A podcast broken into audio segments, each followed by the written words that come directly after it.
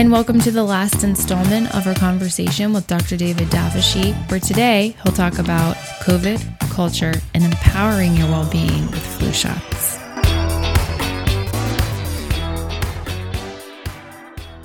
I'm so glad that you're here today. Well, I had, I had a very good friend in high school who was really into radio DJing, and actually she went on to um, be a college DJ at UVA, and then she became a professional DJ. So I've always been a little bit jealous of that. So this is my small little opportunity to kind of be on a, a podcast. I've never been on a podcast. Can we talk about COVID a little bit? By all means. All right. So COVID. You had it. I had COVID. That's right. Oh my gosh. I was, believe it or not, Lindsay, I was actually York County's first documented case. Dun dun dun. It's crazy. How does that feel? It, it felt, well. To be was, that human with that experience. I know. It was so funny because I got a call from the Department of Health 11 days after I was exposed. Um, so I was 11 days into my quote unquote quarantine, and they said, How do you feel? And Dr. Dafashy, I said, What do you mean? How do I feel? They said, You know, how do you feel? I said, I, said, I feel fine. They said, Well, you were actually exposed to one of the first cases in, in town literally the next day, I thought it might have been the power of suggestion, but I can tell you this, it didn't feel great for 10 days because I felt pretty darn sick. I just had this horrible headache. I felt achy all over. A couple days later, I couldn't taste or smell a thing. So it was it was a surreal experience, even for you know me as a medical person. It was very bizarre. But has that come back yet? It has. My t- I think my taste of smell or my sense of smell is not quite what it was. I, certain certain things don't quite smell the way they used to, but for all intents and purposes, I can certainly taste you know things pretty well, and for the most part, smell a nice smell. I will say this. I mean, I'm obviously very thankful. My entire family, other than my my daughter Elizabeth, did not get it, but our exchange student got it. My wife got it, and I got it after them. But you know, certainly, I will say that it is as a medical person. Obviously, I take this pandemic very seriously. But I will just say, having had firsthand experience, you know, a absolutely thrilled at you know, just the, the compliance and the, the hard work that William and Mary, you know, students, the community at large has has really put into making sure that our community is as safe as it possibly can be. I just think when I walk around campus, I'm just I'm so impressed with you know the preventative primary measures that people are taking. And yeah, I mean, other than say that it was certainly no fun for me, I know for a lot of folks, especially young students, you don't always have a lot of symptoms, but you know, understand that for a certain subset of the population, it can be, of course, a very serious and even life-threatening illness. So, yeah, it was a, it was a surreal experience. I'm glad to have it behind me, but yeah, keep being careful. But at the same time, I want people to feel like they can engage in things that they enjoy in a healthy way. In a healthy way, exactly. and I will say, you know, I'm really proud of our community and the culture that we instilled, the intentionality that was placed, and the Healthy Together initiative, because it's not like that everywhere. And I think that as we brought students back onto campus, they have really been committed to being overall healthy together. So bravo to them. I couldn't agree more. I yeah. really couldn't, yeah. And, you know, on those occasions, we're human beings, right? And we don't live with masks on constantly, and this is a virus, and it has multiple modes of entry, and, you know, on occasion things are going to happen. So we do have practices in place to help protect our community, like Richmond Hall. Right. And so, what can you share with us about an experience at Richmond Hall and how that protects our community, and also as students start to navigate out of that? Practice and reintegrate back into the community. Well, I mean, you raise a good point, which is that like the name of the game is reducing risk as much as humanly possible with the recognition that you can never eliminate risk, right? There's always going to be risk crossing Jamestown Road from Wawa to campus, right? And just as the only way to cut down on traffic injuries probably on the highway would be to reduce the speed limit to two miles an hour. But you know, I will say, yeah, I think it's important to remember, yeah, Richmond Hall has been, you know, just a wonderful enterprise so far, and the people that are that are managing it are just doing such an incredible job. You know, I think by having um, a dormitory that's specifically arranged to to house folks that are in isolation because they've had a positive test, or maybe in quarantine because they've been close contacts. You know, that type of quarantine and isolation, you know, it works really well. We know statistically that people with mild to moderate illness are not shedding viable virus after 10 days. So, probably the safest person to be around on campus is the person who tested positive 10 or more days ago who's not having symptoms, right? So, I would just kind of reassure people who might be a little bit anxious about people coming out of isolation or quarantine. That's based in hard science, right? And the CDC and VDH guidelines are very clear that when somebody comes out of quarantine or isolation, their likelihood of infecting somebody is actually lower than the average person's, right? But with that said, I think you know we're still living in a time where there's a significant number of cases, and I think the best policy is always to you know to, to assume that everybody could potentially be infected. We know that masks work. We know that physical distancing works. We know that hand washing works. It doesn't mean that this, the likelihood or the, possible you know possibility of, of transmitting it or contracting it is zero. But if we do those three things, I mean that what I call that that triad of, of, of health we are going to you know keep the number of cases to an absolute minimum and also you know limit the possibility of, uh, of an actual outbreak or um, significant clusters from occurring. So we have a really good system in place and you know some students choose to go home for their isolation and quarantine. Some some are living off campus and are able to quarantine where they're living um, you know the, the student health center has been in very close communication with students who test positive we try to check in on them every day and then we release them from isolation and quarantine, you know, through a very meticulous process.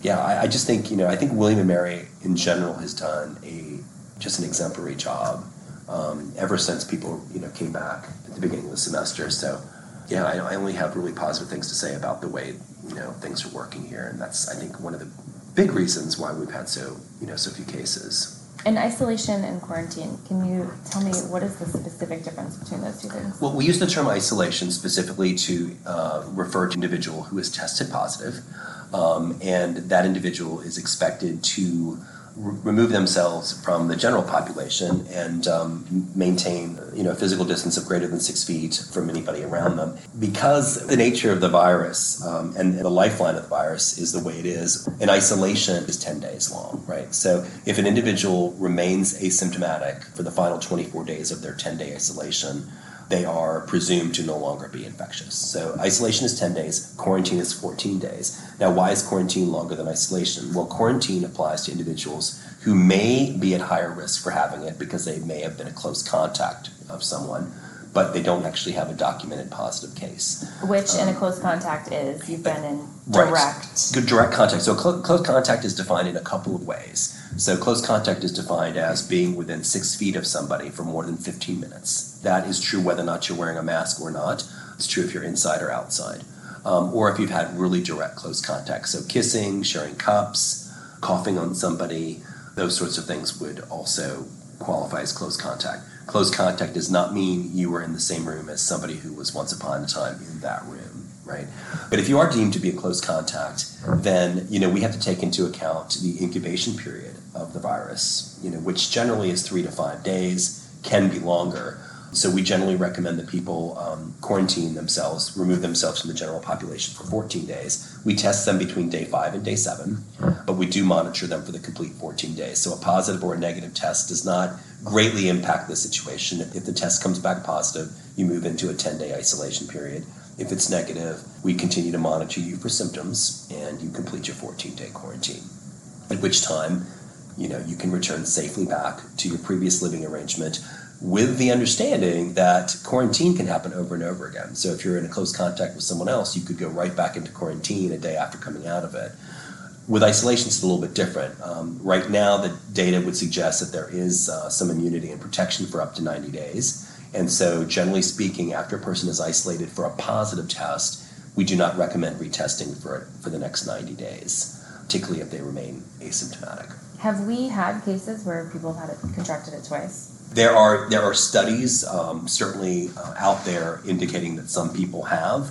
We don't have any cases on campus of anyone contracting it a second time, but you know much is, remains to be learned about COVID, and we still don't know um, much about uh, the antibody titers, how protective they are, how long they last. Some of that is you know we're still learning, but there there have been some case reports of people that have gotten it a second time now. But for the record. Mm as people come out of quarantine and isolation from Richmond Hall or at home or wherever they are, probably the safest person to be around out of anyone. That's true. Yeah, that's a good point. I mean, like I said, we we, tell, we still tell people even after they've had COVID. I mean, that doesn't mean you can just sort of doff your mask and you know run wild through the community. But you know, certainly there is some uh, level of protection for some period of time. But really, the name of the game is just ongoing primary prevention. Wear that mask when that physical distancing can't be maintained. Keep your hands washed. This is good. I mean, this is good advice for flu season as well as it's for COVID. Can we talk about flu shots? Please. Yeah. Yes. Okay, so flu shots. Why is it more important now than before in years past to get a flu shot? Or is it more Right. important now than it is? I mean, I don't, past. yeah, I don't know, honestly, Lindsay, that I would say it's more important to do it now uh, than ever. But I will say this: you know, we don't have a lot of data on what it's like to be co-infected with influenza and COVID at the same time, right? We haven't seen a lot of people in that situation, so that would be one reason why certainly getting your flu shot this year would be wise. And really, if you think about when you get your flu shot, it's really for your protection, but it's also for the protection of the people around you. There is there is such a thing as herd immunity when you vaccinate enough people, and so I would argue that the flu shot is important every single year. Um, and you know, particularly this year because there is another virus out there, and we don't know how the two of them interplay. But you know, truth be told, the vaccine is not perfect. People can still get you know a, uh, a lessened version of, of the flu, even have, having had the, the vaccine. But it does tend to be ameliorated, so it's not usually as severe. You know, if you're young and healthy, you know, it's probably not quite as critical as for those individuals over 65 or with heart or lung conditions who can have higher levels of complication. But again, it gets back to the idea that hey, we have a vaccine that's actually reasonably effective against a virus that can, you know, kill a lot of people. You know, 60 some thousand people died of the flu in 2017. So it's not a benign illness. So I would say it's certainly as important this year as it's ever been. So and this year, as you know, we're, we're doing flu shots over in Kaplan and you know your universal COVID test and then get flu shot on the same day. So, what exactly happens in your body when you receive a flu vaccination?